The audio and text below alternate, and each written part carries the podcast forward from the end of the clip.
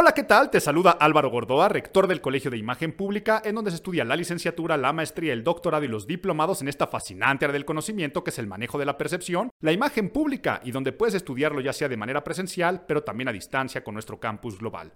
Para más informes, visita la página imagen pública punto m x. Y esto es Imago, el podcast de Imagen Pública.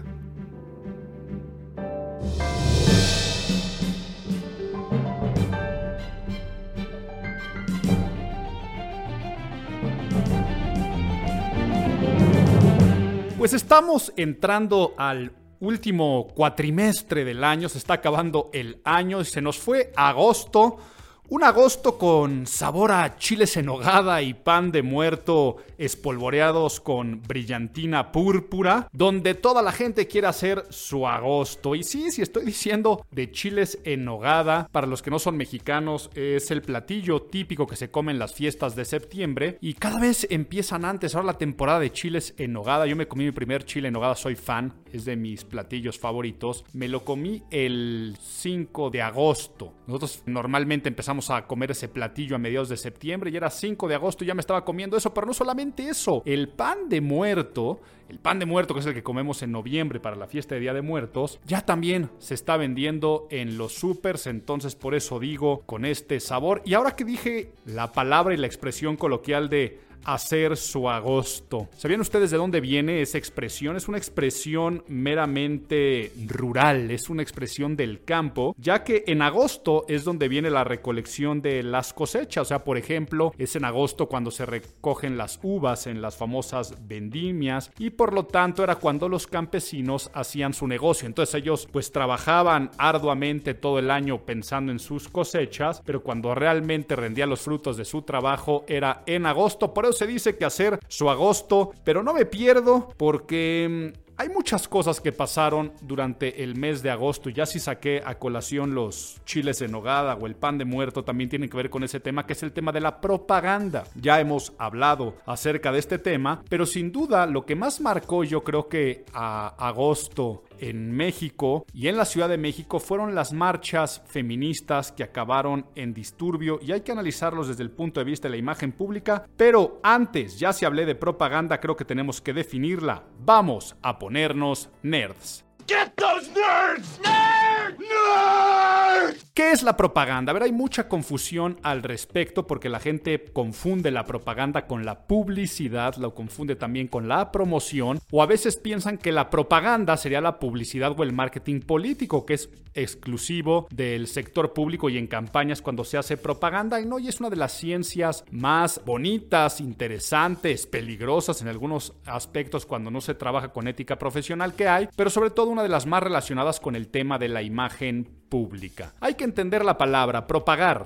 A ver, propagar, de ahí viene propaganda, de hecho es una palabra en latín. Propaganda es lo que ha de ser propagado. Y propagar es multiplicar, extender, difundir. Es como cuando un incendio de una chispa, después el fuego se propaga. Entonces, si entendemos que de ahí viene la palabra, la propaganda es la acción y el efecto de dar a comunicar algo, de dar a conocer algo, con el fin de ganar adeptos para después persuadirlos. Te lo explico de manera mucho más sencilla haciendo el comparativo con la publicidad. Mientras la publicidad su objetivo es vender y su mensaje es cómprame, la propaganda su objetivo es ganar adeptos, pero no solamente ganar adeptos, sino que después sus adeptos te quieran. Así como la publicidad te dice cómprame, la propaganda te dice quiéreme. Entonces es el efecto de multiplicar, difundir algo para ganar un adepto, y un adepto es un seguidor. En religión se le llama fiel, en el fútbol se le llama hinchas, en el comercio se le llaman clientes, en la política se le llama votantes o votos. Un adepto es alguien que te sigue por convicción, pero no solamente que te siga, sino que te quiera. Entonces trae una alta carga emocional emocional la propaganda y la hacemos para agradar a los demás. Entonces está la propaganda personal, que a veces le conoce también como personal branding, que es cuando creas tu propia marca y después la propagas. Pero tú haces propaganda para caerle bien a tus nuevos suegros o a los maestros o a los jefes, como también se hace propaganda en gran escala cuando se trata de cuestiones comerciales. Entonces, ya que nos pusimos nerds y ya que entendimos qué es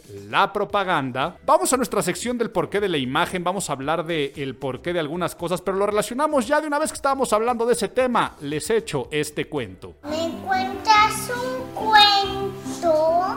Y hablábamos de las marchas feministas. El color del feminismo es el color violeta, es este color morado, esta mezcla de azul y rosa. Ya tenía la historia desde antes algunos simbolismos muy interesantes. Quiero que sepan que el púrpura nada más se podía extraer de un molusco que daba este color, por eso era extremadamente valioso y eso lo utilizó el clero, las religiones, por eso también es el color de la magia, de la fantasía. Mientras los reyes utilizaban el azul celeste, el lapislázuli, azul rey, por eso se le llama también de esa forma, que salía de una joya preciosa, el clero y la religión utilizó el púrpura, pero el púrpura era todavía un poco más hacia el rojizo. El violeta, que al día de hoy es el color relacionado con el feminismo, lo están viendo en paliacates, en marchas, lo están viendo en las pancartas, en los movimientos internacionales en pro de la mujer. Y hay que saber por qué, porque viene de una historia bien interesante. Esto surge a partir de una manifestación que se dio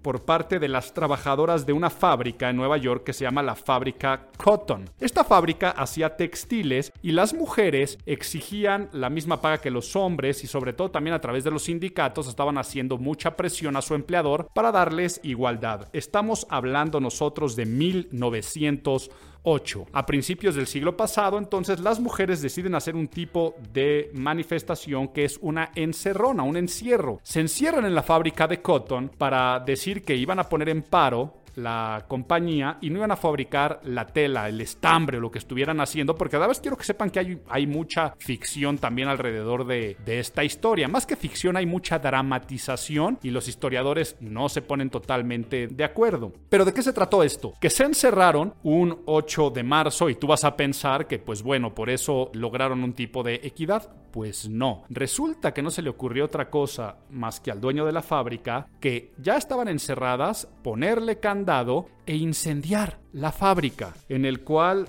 perecieron más de ciento veintinueve mujeres que estaban ahí encerradas. ¿Qué dice la leyenda? La leyenda dice que estas mujeres fabricaban un textil de este color, pero inclusive que se llegó a ver el humo de este color que salía del incendio. Haya sido como haya sido, a partir de este día el color púrpura, este color violeta, más bien este color morado, se convierte en el símbolo del feminismo y por eso el ocho de marzo es que internacionalmente es el Día Internacional de la Mujer. Eso es la historia de este color, pero ¿saben qué? Ya que estaba hablando de que eh, fue una que, que ya empiezas a ver a, a chile en nogada. Creo que la historia también va relacionada con la propaganda. No sé si lo sabían, pero la propia leyenda dice que cuando Agustín de Iturbide pasa con el ejército trigarante por Puebla, ya rumbo a Ciudad de México en septiembre de mil ochocientos veintiuno, unas monjitas, las monjitas agustinas del convento de Santa Mónica, querían agasajarlo, ¿no? Por esta nueva nación y por la firma de los tratados de Córdoba y por la independencia lograda muchos años antes, pero que deciden hacer un platillo que tome como referencia los colores de la bandera de su ejército, el verde, el blanco, el rojo, los colores de la bandera de México. Y es por eso que viene, ¿no? El blanco de la nogada, el rojo de la granada y el verde del propio chile. Pero nuevamente vean esto, propaganda. Estas monjitas para festejar, pero también para que lo quisieran Agustín de Iturbide. Si seguimos hablando acerca de estas cosas, la historia del pan de muerto, la del pan de muerto es interesantísima. Y ahí sí, miren, si aquí les contara un poco de historia de la propaganda... Propagar, bueno, hablar de la historia de la propaganda sería hablar de historia universal, por lo tanto no me quiero perder, pero los primeros en utilizar la palabra fue la Iglesia Católica Apostólica Romana, en la Curia Romana, cuando vienen los descubrimientos de las nuevas tierras, o sea, estamos hablando por ahí del siglo quince, es cuando empiezan a utilizar eh, la palabra propaganda, pero ¿por qué? Porque se creó un órgano dentro del Vaticano llamado Propaganda Fide, para propagar la fe, lo que después se convirtió en la Congregación para la Evangelización de los Pueblos. El objetivo de la propaganda fide era, pues entonces, poner el nuevo culto, las nuevas formas de creer,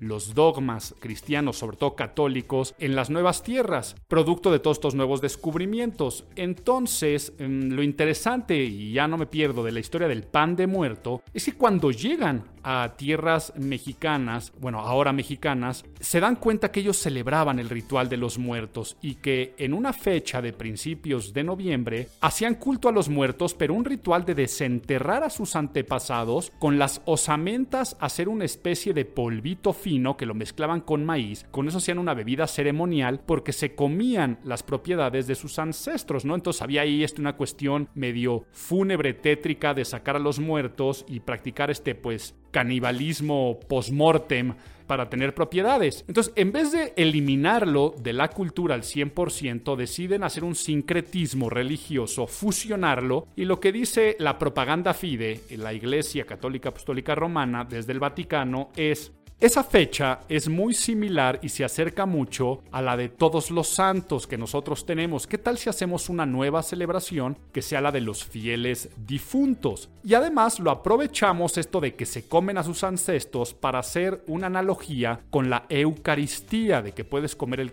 el cuerpo de Cristo. Entonces, si hacemos un pan donde se coman a alguien y lo aprovechamos para la comunión, y mezclaron toda esa historia y hicieron un pan al que le pusieron huesitos arriba y que el día dos de noviembre se, se comería. Entonces, pónganle fast forward a la película. Al día de hoy, si se está echando, o ya también empezó, porque todavía le falta y le cuelga para noviembre, su chocolatito caliente y pan de muerto, la próxima vez sabe de dónde viene esta historia. Y esto es un poco de la historia de la imagen pública. Pero ahora sí, vámonos a por lo que escuchan muchos este podcast, que son los tips y recomendaciones.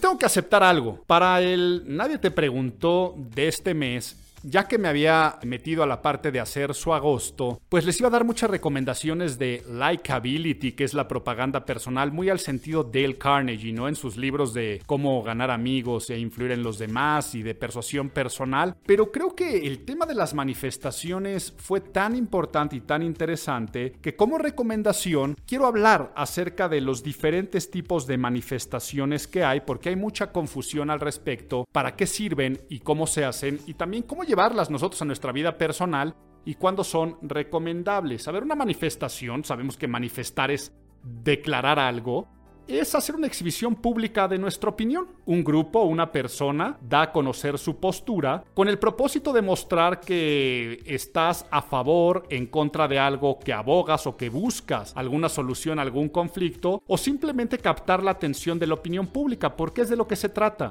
Que este suceso de manifestarnos haga que más personas se enteren, se sumen a la causa, se capte la atención de la opinión pública y, por lo tanto, de los medios de comunicación.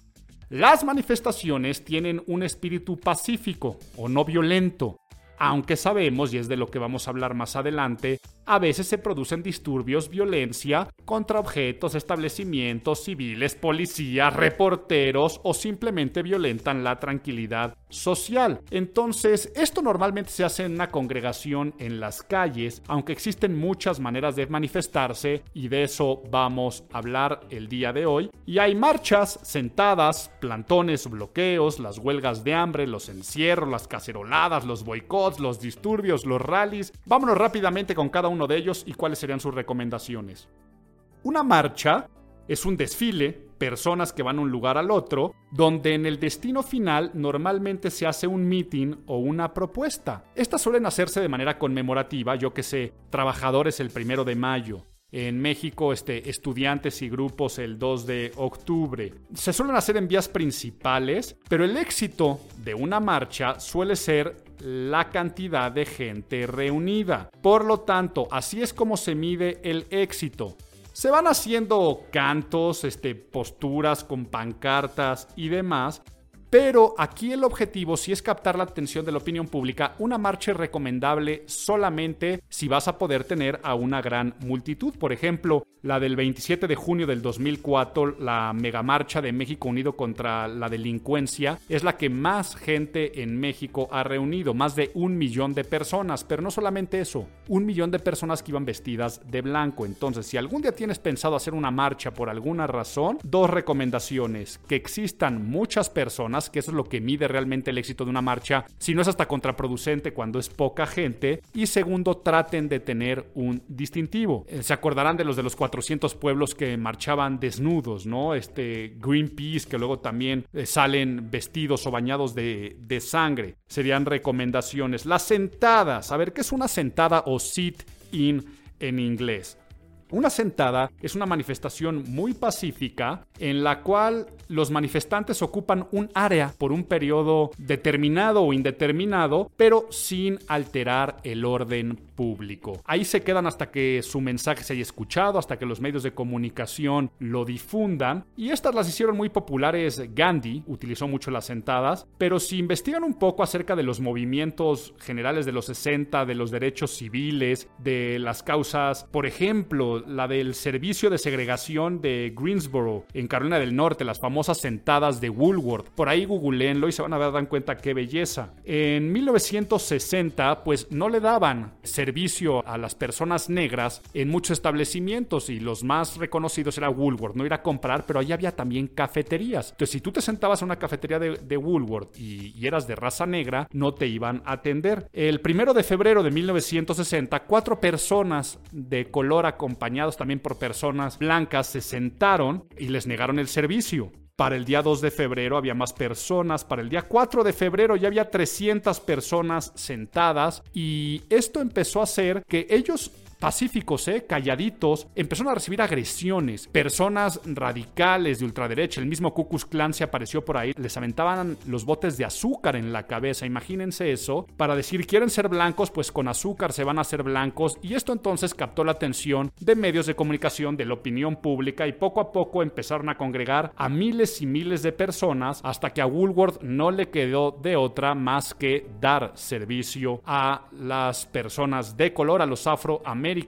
Y fue un gran paso que a partir de sentadas se hicieron más cosas, ¿no? Al día de hoy también suelen hacerse muchos performances, ya que hablábamos de Greenpeace. Por ejemplo, a mí me tocó una vez en Madrid, en la cual ahí por la Puerta del Sol se acostaban en, pues como en recipientes en los que te ponen la carne, así con el emplayado de plástico y un precio. Entonces mujeres desnudas se ponían adentro como si fuera la carne a la venta, y era muy llamativo y la gente tomaba fotos. Entonces a nadie molesta, es pacífico. Esas son las sentadas. Ay, ah, por supuesto, las de John Lennon, los famosos. Él hizo los bed-in más que sit-in. Cuando se casa con Yoko y van a festejar su luna de miel a Ámsterdam, invitan a los medios de comunicación y lo único que hicieron fue quedarse en la cama y dar mensajes de paz en contra de la guerra de Vietnam. Esas son las sentadas. Ahora vamos con los que cualquier mexicano, y sobre todo cualquier chilango, cualquier habitante de la Ciudad de México, no hace falta explicarlas porque es nuestra pesadumbre de todos los días: los plantones o bloqueos. Es como una sentada, es como el sit-in, donde se ocupa un periodo de tiempo, pero aquí sí se altera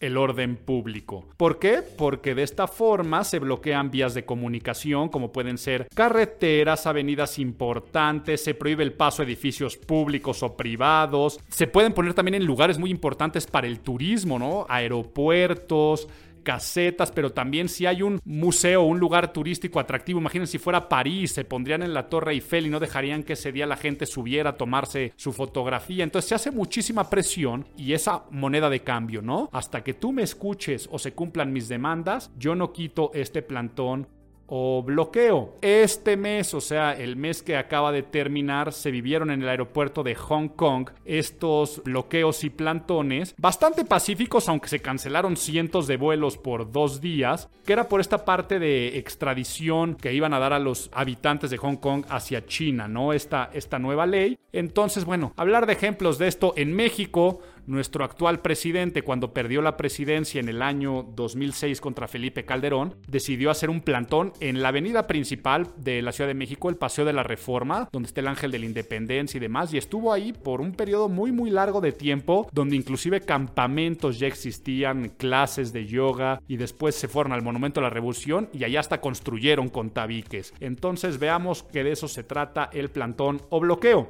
Y ya que digo que es un tipo de moneda de cambio, hay otra que ya llega hasta el chantaje, que es la huelga de hambre. Y la huelga de hambre es saben dejar de comer, una actitud de resistencia. También Gandhi la hizo muy famosa para manifestar o que se cumpla algo. Entonces aquí lo que se juega es con el sufrimiento de la persona, porque el sufrimiento de la persona o inclusive la muerte de la misma se le va a culpar directamente a quien no cumple las demandas. Tú puedes decir esto es un sacrificio, es un suicidio, es un chantaje, llámale como quieras, pero es muy poderoso. Hay formas más radicales, ¿no? Personas que se inmolan. Yo recuerdo, me impactó mucho cuando vi por primera vez la portada del primer disco de Rage Against the Machine, que sale un hombre en llamas, y esa es la historia de un monje budista que se estaba manifestando contra Vietnam del Sur y, y sus compañeros monjes le ayudaron a echarse gasolina y se prendió fuego y no se quejó, y así quietito en un estado zen murió para hacer ese tipo de presión. Esas son las huelgas que en caso de hambre o hay cosas más radicales. Los encierros. A ver, los encierros, las encerronas, es como el que ya explicamos de la fábrica de Cotton del ocho de marzo de las mujeres, pero un encierro pues se trata de tomar un lugar y no dejar que se trabaje, que se ocupe. Entonces se hace mucho con los congresos. La diferencia con un plantón o bloqueo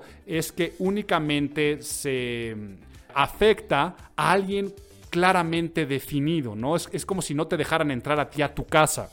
No, tus vecinos pueden entrar a las suyas, pero no es que no te dejen entrar, sino es que se encierran en tu casa. Por eso eso pasa mucho en los congresos, y es lo que hicieron las mujeres de Cotton. Se encerraron en la fábrica y dicen no vamos a abrir hasta que nos den igualdad. Desafortunadamente terminó en la tragedia de prenderles fuego. Una de las más atractivas y sobre todo al día de hoy son las caceroladas o cacerolazos. Esta es muy buena porque hace que muchas personas puedan involucrarse sin tener que estar físicamente en el mismo lugar. Se llama caceroladas porque solían salir con cacerolas a hacer ruido, ¿no? Entonces viene desde épocas eh, feudales, por ahí algunos registros que encontré, en los cuales tú no podías quejarte directamente con autoridades, pero si tal día, tal hora todos se ponían a hacer ruido pegando con utensilios de cocina, era una forma de hacer presión. A nivel cacerolas, las mujeres argentinas, las mamás de los desaparecidos de la Plaza de Mayo, las siguen haciendo, pero al día de hoy es vístete un día de algún color en especial, ¿no? O sea, por ejemplo, cuando se hace conciencia del cáncer de mama y te vistes de rosa ese día, esa es una especie de cacerolada, el ponerte un listoncito de algún color simplemente algún día en especial. El día de la tierra, ¿no? El día del planeta, en Earth Day, que se le da un respiro al planeta y durante una hora se apagan todas las luces. Esas son caceroladas. Entonces toca el claxon por esto, hazlo por el otro. Al día de hoy es muy fácil porque con que publiques una misma foto en Instagram, todos o, o toda la gente lo publique un día, es me estoy sumando a estas causas. Y sí, voy a hablar acerca de cosas que pasaron también este mes más adelante en caceroladas. Boicots. Un boicot, pues seguramente lo has escuchado. Esta sí es manera de manifestarte en contra de algún comercio, una persona, cerrando miras comerciales. El origen viene en el apellido del capitán Charles Cunningham Boycott. Era un administrador de fincas de Irlanda.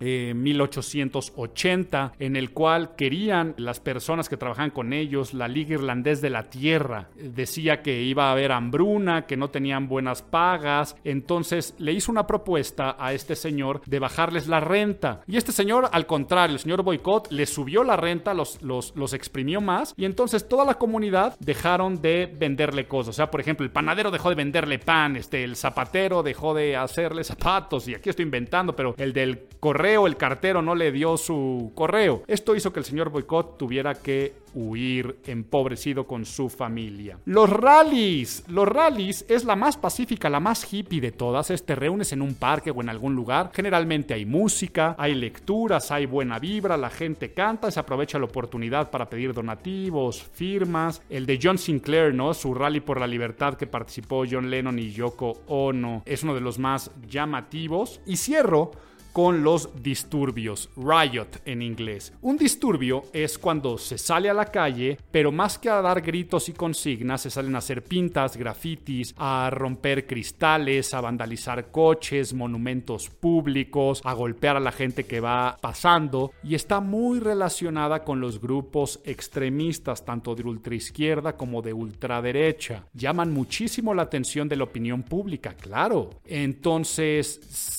si son de grupos radicales es cuando se toman pues posturas radicales ante cuestiones que ya son radicales. Entonces aquí no estoy diciendo que una manifestación sea mejor que la otra. Si tú vas a manifestarte, piensa qué es lo más recomendable. Marchar, hacer un boicot, una cacerolada, un disturbio, un sit-in, hacer una huelga, una encerrona, porque esto funciona a pequeña escala y a mayor escala. O sea, me refiero que puede ser desde el joven chavito, chavita que no le dejan permiso a sus papás y entonces decide hacer este, se encierra en el baño, que pusiera hacer una encerrona, como puede ser eh, los que organizan un rally para recolectar firmas para que en su escuela suceda algo, como la persona que quiere crear conciencia sobre un tema social y crear este, al día de hoy las caceroladas que no lo mencioné, son también todos estos retos, ¿no? El Ice Bucket Challenge, seguramente se acordarán, son estos retos virales que son las nuevas caceroladas. Entonces no estoy diciendo que una sea mejor que otra, sino que todas generan percepción y son tema de imagen pública. Y ahora sí, me ligo directamente con el análisis del mes.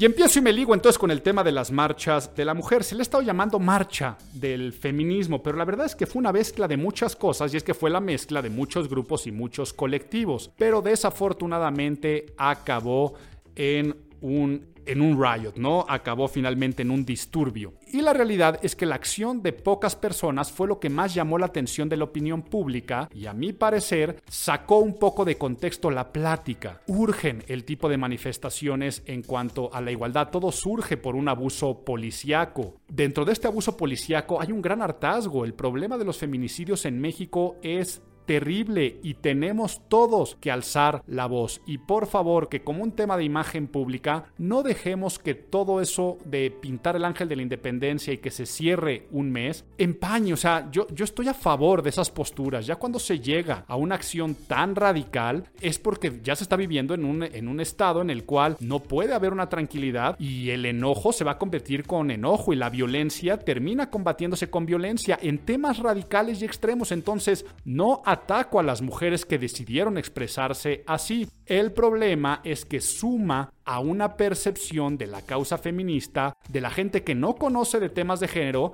Si dices feminismo, la gente piensa que el feminismo tiene que ser forzosamente radical cuando no tiene que serlo. Entonces, si el problema era de unos policías, en vez de ir a la procuraduría a romper los vidrios, que así acabó antes de después de la otra marcha mayor, pues mejor vas y haces una encerrona.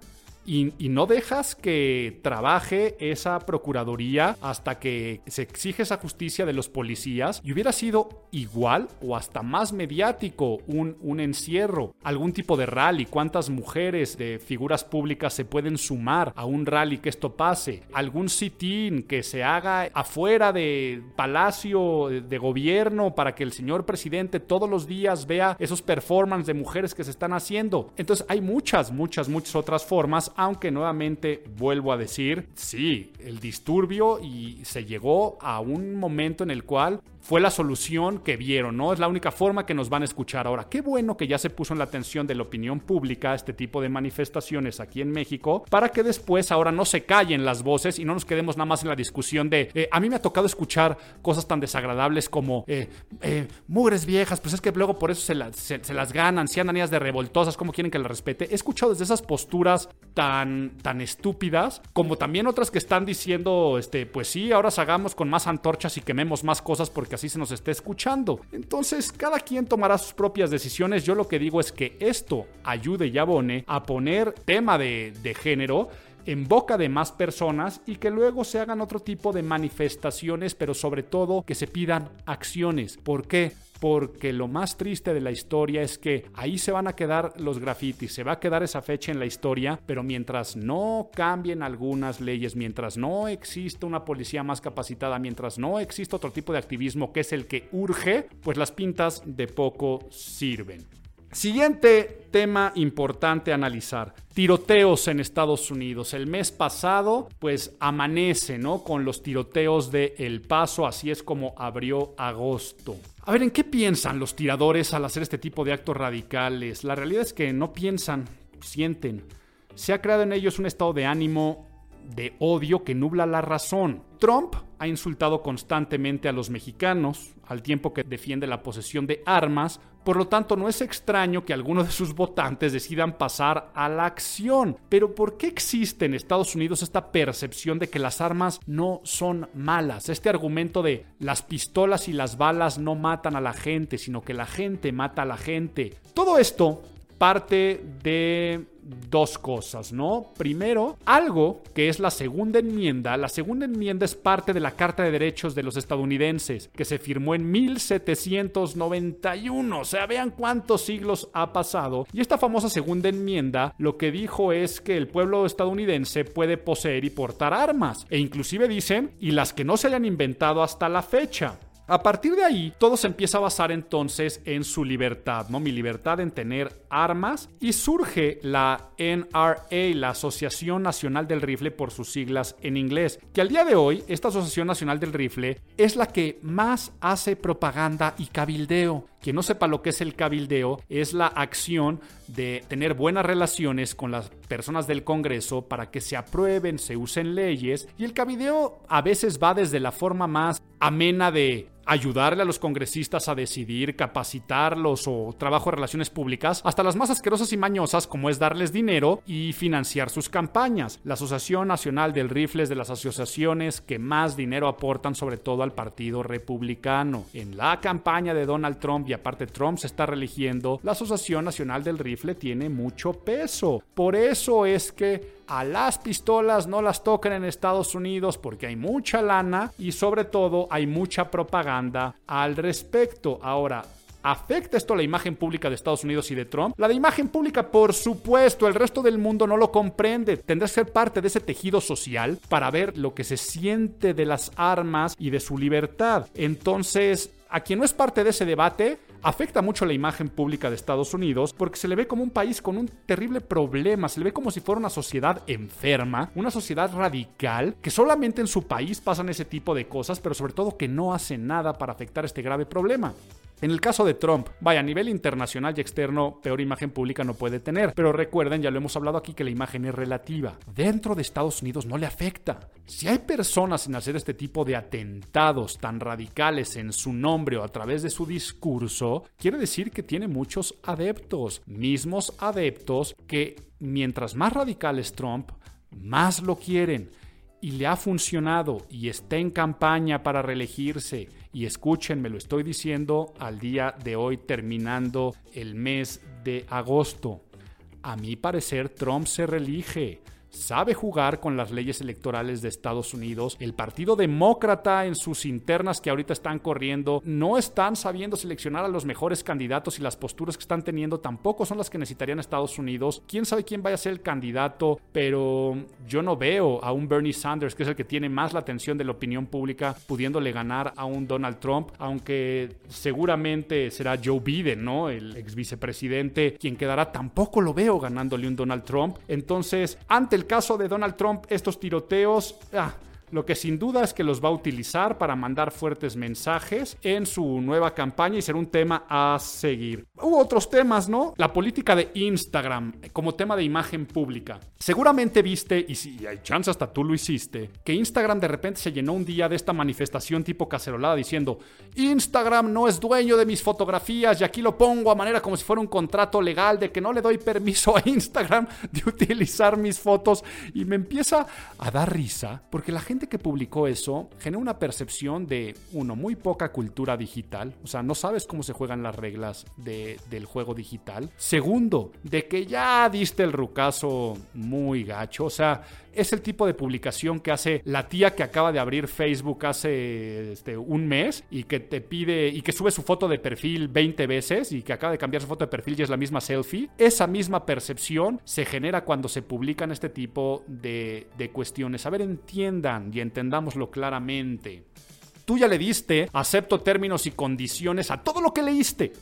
Ya ya le dejaste utilizar tus datos, ya ya le dejaste utilizar tus fotografías, ya le diste ese permiso, ya firmaste un contrato. Pero siguiente punto, entiende esto. A ver, imagínate, y a ver, ojalá me salga la analogía. Imagínate que Instagram fuera una aerolínea, que vamos a ponerle Instaaéreo, ¿no? Me salió muy malo el nombre. Aerogram. Así vamos a ponerle. Aerolíneas Aerogram te invita a viajar gratuito de un lugar a otro. Utiliza gratis nuestros servicios. Pero es una aerolínea que a cambio lo que te dice es: me vas a llenar esta encuesta con tus gustos personales, tu edad, sexo. Siguiente punto. Arriba del avión te vamos a ofrecer productos y a pasar a vender cosas. Pues si tú eres un hombre de cincuenta años que se está quedando pelón, te vamos a pasar a vender un producto de la caída del pelo. Y si tú eres una mujer embarazada, te vamos a pasar a vender productos de maternidad. Pero no solamente eso, sino que cada vez que te subas te voy a seguir haciendo preguntas y encuestas. Tú vas a viajar gratis. Y no solo eso, ¿eh? Estamos videograbando todo y estamos audiograbando todo porque estamos haciendo un reality show. Entonces todo lo que aquí sale podrá salir en un programa de televisión, pero a ti no te va a costar un solo peso viajar de un lugar a otro. Y que de repente hubiera personas que se subieran al avión gratuito, a esa plataforma, y que dijeran cosas como: Aerogram, tú no me puedes tomar video, y además, ¿por qué se me acercó a venderme algo? Si, ¿cómo, cómo supo que yo estaba embarazada? No puedes utilizar mi dato y mi información. Señor, señora, siéntese. Si no le gusta nuestro servicio, bájese del avión, o pague por su propio avión, o pague por un boleto en primera clase que no le estén fregando en otra aerolínea. Si quiere viajar con nosotros, estos son los términos y condiciones. Así es Instagram. Entonces, o creas tu propia plataforma, o tienes servicios de paga de comunicación, o tomas fotos a la antigüita y haces álbumes de fotos y los compartes nada más con tus amigos y nadie va a tener derechos sobre las mismas. Pues bueno, y ya nada más para terminar, el, la, la selva amazónica, el Amazonas en llamas. Activismo del que no sirve absolutamente de nada es el de subir tu foto a Instagram diciendo: se está quemando el pulmón del mundo y nadie hace nada. Entonces, ya Leonardo DiCaprio se empezó a mover muy tarde, ya le siguieron por ahí otros activistas. De nada sirve manifestarse, de nada sirve hacer propaganda, nada más a través de buenos deseos. Pues bueno, de esta forma terminamos, pero qué bueno que nos dan pilón. Que vuelva, que vuelva el pilón, que vuelva, que vuelva el pilón, el gusto gratuito, el detalle bonito, la costumbre que alegra el corazón. Y bueno, mi recomendación de este mes, ay, creo que te la voy a cambiar de último momento porque te iba a recomendar que vieras Once Upon a Time in Hollywood de Quentin Tarantino, su novena película, pero no, yo creo que la recomendación tiene que ser de entrada que te veas primero las primeras ocho y sobre todo las primeras tres, Reserve Your Dogs, Pulp Fiction y Jackie Brown, porque ahí es donde vas a entender al autor, porque Once Upon a Time in Hollywood yo creo que es la más autocomplaciente. Es, a ver, es ilógico que diga: voy a caer en todos mis clichés, porque él creó sus clichés, ¿no? Si alguien más lo hiciera, pues sería ilógico. Pero es Tarantino haciéndose una auto-oda y alabanza a, a sus gustos. Vemos desde Kung Fu y la música, hasta tipografías, hasta diálogos largos, secuencias, cámaras en mano que van corriendo. Entonces, tienes que ser un gran fan y amante de Tarantino para realmente amarla a profundidad como la amé yo, porque personas que no son seguidores de Tarantino dicen: eh, pues está buena, pero no entendí. Y todas las cosas que me han dicho que no entendieron es porque yo saltaba y les decía: pues es que es una referencia a su propia película, a sus gustos. Eso nos pasa a los que ya nos gusta mucho un director, hasta sus fetiches y sus cosas. Y otro pilón que te dejo aquí, hoy hablamos mucho, muchísimo de propaganda. Hay un documental muy viejo de la B B C, eh, más bien es una serie de documentales que se llama The Century of the Self, el siglo de, del ser. Y hay un capítulo en especial